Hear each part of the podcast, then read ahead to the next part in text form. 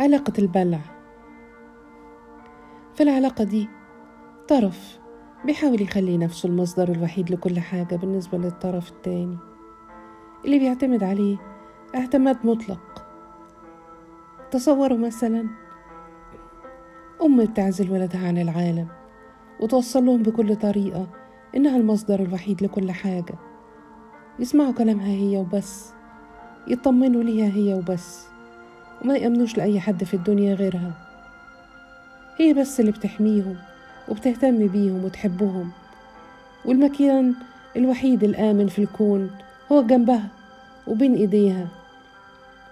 الناس وحشة والأصحاب مش كويسين.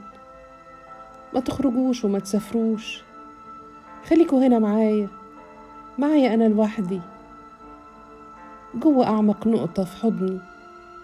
وفي نفس الوقت بتزرع فيهم خوف وشك وساعات كتير كره لأي حد تاني يحاول يقرب منهم.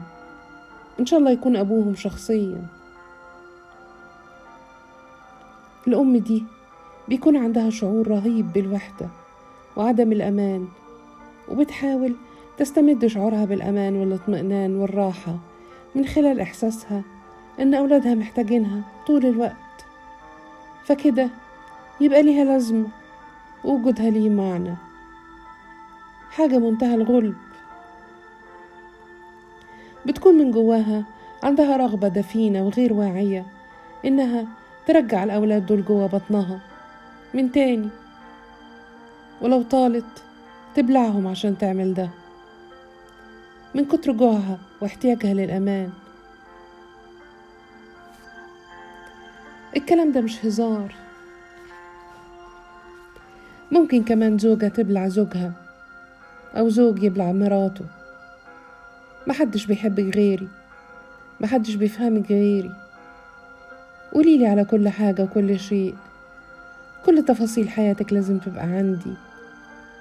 اوعي تتنفسي. اوعى ترمش بعينيك.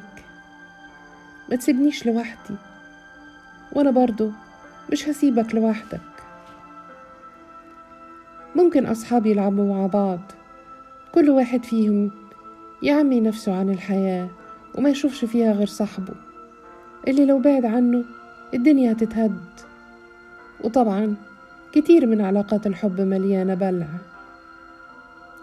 النوع ده من العلاقات بيؤدي لنتيجة واحدة حتمية ملهاش احتمالات تانية وهي إنها من ناحية بتوقف النمو بتمنع الكبران بتخلي الطرف الآخر دايما ضعيف وصغير خايف وقليل الحيلة. دايما محتاج للحماية والموافقة والاعتمادية. عمره ما بيحس بنفسه ولا اختلافه ولا تفرده. عمره ما بيبقى نفسه لأنه دايما هيبقى نسخة ممسوخة مبلوعة وشوهة من كائن تاني. ومن الناحية التانية بيتخلق غول بشري ضخم. جعان مش بيشبع من بلع البني آدمين. وجرحهم وجرهم إلى أفخاخه النفسية ومش بيكون لي أي حل غير العلاج النفسي. بالمناسبة ساعات بي ده بيكون المعنى النفسي لأمنا الغولة وللنداهة اللي بتنده على ضحاياها في كل مكان عشان تلتهمهم وتملى بيهم بطنها. حافظوا على حدودكم النفسية من الاختراق والاختفاء والاقتحام. قولوا لأ. لأي حد يحاول يمسح وجودكم في الحياة. ما تسمحوش لحد يبلعكم وما تبلعوش حد.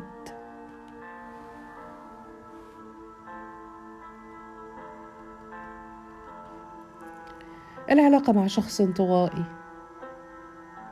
العلاقة دي بتحس فيها إنك لوحدك. عشان الطرف التاني في العلاقة بيحب طول الوقت إنه يكون لوحده. ده شخص مش مهتم أصلا إنه يعمل علاقة مع حد. هو لوحده ومبسوط إنه لوحده. بيحب حتى يتحرك لوحده ويسافر لوحده ويشتغل لوحده. مش بيستمتع قوي بكونه في علاقة مع حد.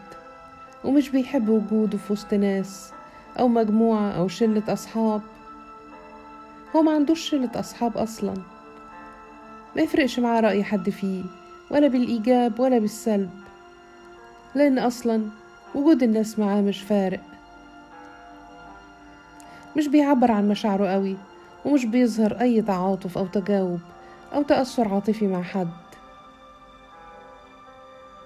سيبك بقى من كل الكلام ده.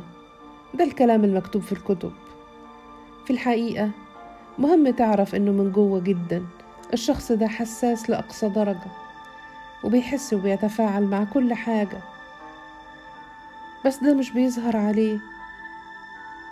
هو كمان عواطفه ومشاعره عميقة وقوية بس بيعرف يتحكم فيها كويس وما يظهرهاش. هو في أعمق أعماقه محتاج جدا لوجود الناس حواليه. محتاج لوجود أي حد وكل حد. بس واللي بعد بس هو المشكلة. الشخص ده جواه ألم نفسي رهيب من ناس قديمة من حد في حياته قبل كده. الألم ده خلاه يقرر ما يقربش من أي حد أحسن يتجرح ويتألم تاني. الألم ده جواه غالبا من سنين. هو بياخد باله من كل حاجة وبيحس بكل حاجة وإحساسه عالي جدا ومشاعره أعلى وأقوى. بس ألمه أكبر وملهوش حدود. أعذره وقرب منه بالراحة. ما تهجمش عليه وتخترقه. هتلاقيه أول ما يطمن لك يفتح لك أبواب نفسه ويقول لك اتفضل. ساعتها طمنه أكتر واديله المسافة والمساحة المناسبة واقبله كله على بعضه كده من غير شروط ولا حسابات. هتكسبه وتكسب العلاقة معاه.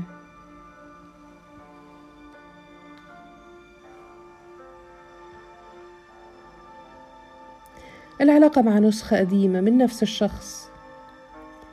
في العلاقة دي بيكون فيها ظلم جديد للي انت عامل معاه علاقة أو للي عامل معاك علاقة.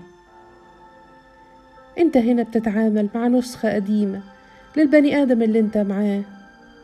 يعني هيكون حصل بينكم موقف زمان وانت أخدت صورة معينة في ذهنك عن الشخص ده أو يكون الشخص ده فعلا كانت ليه صفات وتصرفات أو طريقة تفكير قبل كده واتغيرت لكن انت ما زلت متشبث بالصورة القديمة.